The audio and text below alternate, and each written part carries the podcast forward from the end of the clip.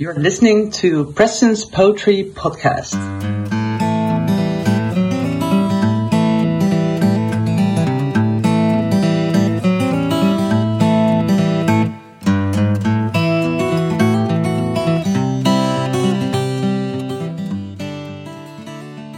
In the last episode, I talked about how rhyme can help make poems catchy.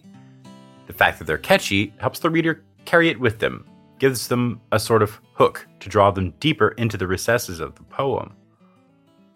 In this episode, I want to talk about form. To be specific, I want to introduce you to sonnets. It's a rather difficult thing to explain, so I've picked a really nice one that's full of rhyme to follow last episode. One of the ways that poetry is different from, say, novels is that it's often written in a predetermined framework, a form. Poets will use that framework if it fits what they're trying to say. Think of it like product packaging. If I have a diamond ring, I want to package that in a certain kind of box. Eggs, on the other hand, don't really work in that same kind of box. Eggs need these weird shaped little places to sit safely. So, for those eggs to fit in their own little spaces, you have to design these boxes to be so large, so small, so deep, so wide, etc. The packages have to be formed so that the eggs fit comfortably in there. Poetry forms work a bit like that too. Not all things fit in the same packages. Some forms, like the sonnet form, have seemed to work over and over again for similar tasks. The sonnet form, then, is like the standard cardboard box, the business card, the envelope. Of course, there are different kinds of boxes, cards, envelopes, but the standard purpose and use is the same. Sonnet form is usually taught as a series of lines with stresses and rhyme patterns, but I think it could be simpler than this. I say, there are two main types of sonnet forms three group sonnets and two group sonnets. Three group sonnets generally make a statement, then disagree with that statement, and then the last stanza will find a solution to that disagreement. Thesis, antithesis, synthesis. Two group sonnets will make a statement and then comment on that statement. This is called the volta, Poet Billy Collins calls this the turn in general, where poems of all sorts, not just sonnet writers, will end taking things in an unexpected direction. Today's poem is a two group sonnet. It makes a statement and then takes a turn in an unexpected direction. It's probably the most well liked of the poems I've shared up to now.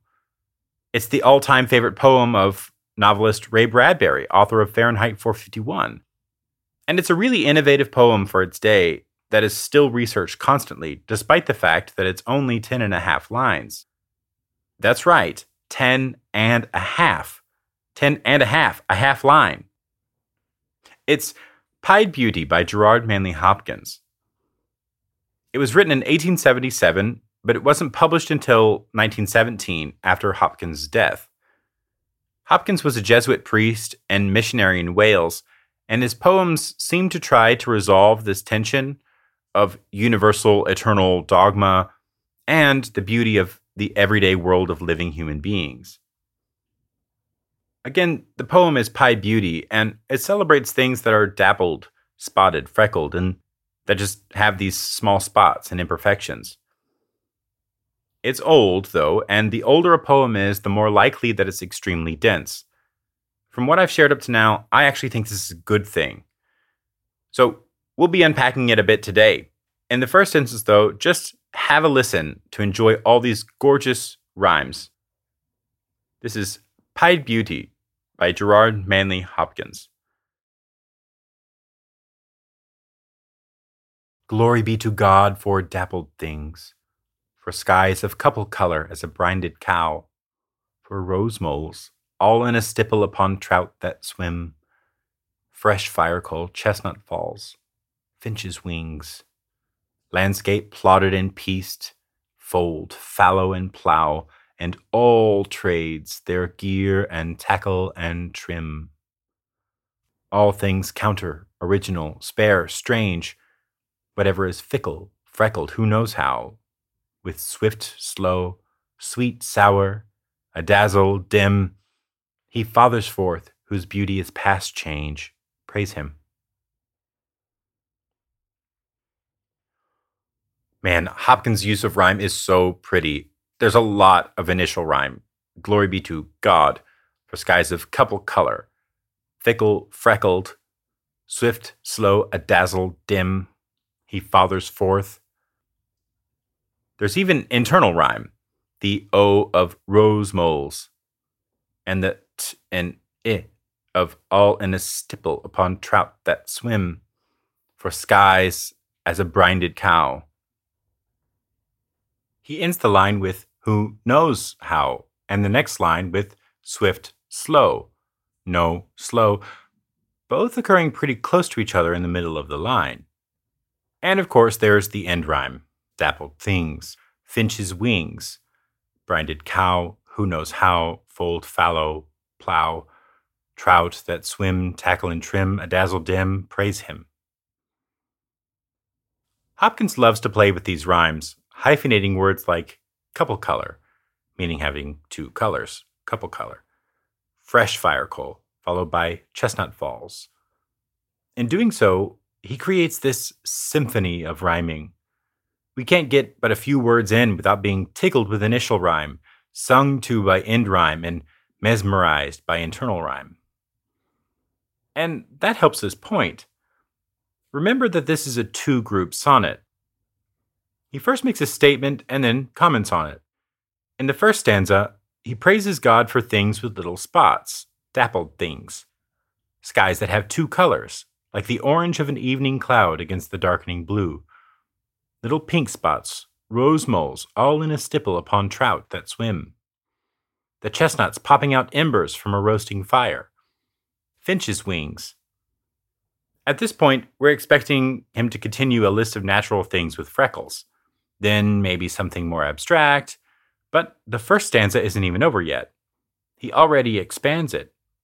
He goes on to mention farm landscapes, where one plot is freshly planted with little spots of fresh plants, the one beside it left alone, and some plowed and ready. Then, every craft, every trade, and all the diversity of tools and gear of those trades, and tackle and trim. Now, that is the statement. He's already expanded this diversity from skies of two colors all the way to kinds of farmland and all human work and their tools. Then we get to the second stanza. In this stanza, in sonnet form, the poet takes that turn, the volta, and will then make some kind of commentary. He goes on to praise God for anything counter, original, spare, strange. Everything that goes against the norm, it doesn't matter how, whatever is fickled, freckled, who knows how. Then whether it's swift or slow, sweet or sour, a dazzle or dim. The next line then praises God for the fact that just about everything is dappled and unique. Quote, He fathers forth whose beauty is past change. Praise him. Ah, but here's the thing. There's the half line. Praise him. Now, without getting too detailed, Hopkins actually cut a normal sonnet form to a fraction of what it was before. And in doing so, he's left with this half line, a half line, an incomplete phrase. And in that half line, it reads, Praise him. The last line is itself a little imperfection, an oddity. And yet, that's what causes him to give praise. Now, all the while, these tickling little initial rhymes, the lovely beats and changing of beats, show that beautiful diversity of the earth and of human life alike. Ending with the very point of praise him in an incomplete, imperfect little line. Let's hear it again. Glory be to God for dappled things, for skies of couple color as a brinded cow, for rose moles all in a stipple upon trout that swim, fresh fire coal chestnut falls, finches' wings, landscape plotted and pieced, fold, fallow, and plow, and all trades their gear and tackle and trim. All things counter, original, spare, strange. Whatever is fickle, freckled, who knows how. With swift, slow, sweet, sour, a dazzle, dim, he fathers forth whose beauty is past change. Praise him. I don't want to get too much into beats and stresses and all the rules around sonnet forms. Plus, most modern poets don't really use the strict old sonnet form like we used to. But sonnets generally work as a way to offer commentary or to settle an argument.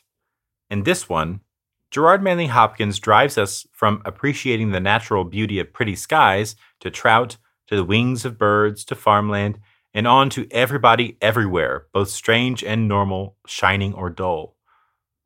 If you want to try it, I wouldn't start by looking up beat patterns and sonnet rules. First, focus on setting up some kind of rhyme pattern and make a two or three group poem trying to comment on an idea or settle an argument. First stanza the statement, and the second a commentary. Take a turn at the end in an odd direction that we don't expect so we can see things as we never saw them before.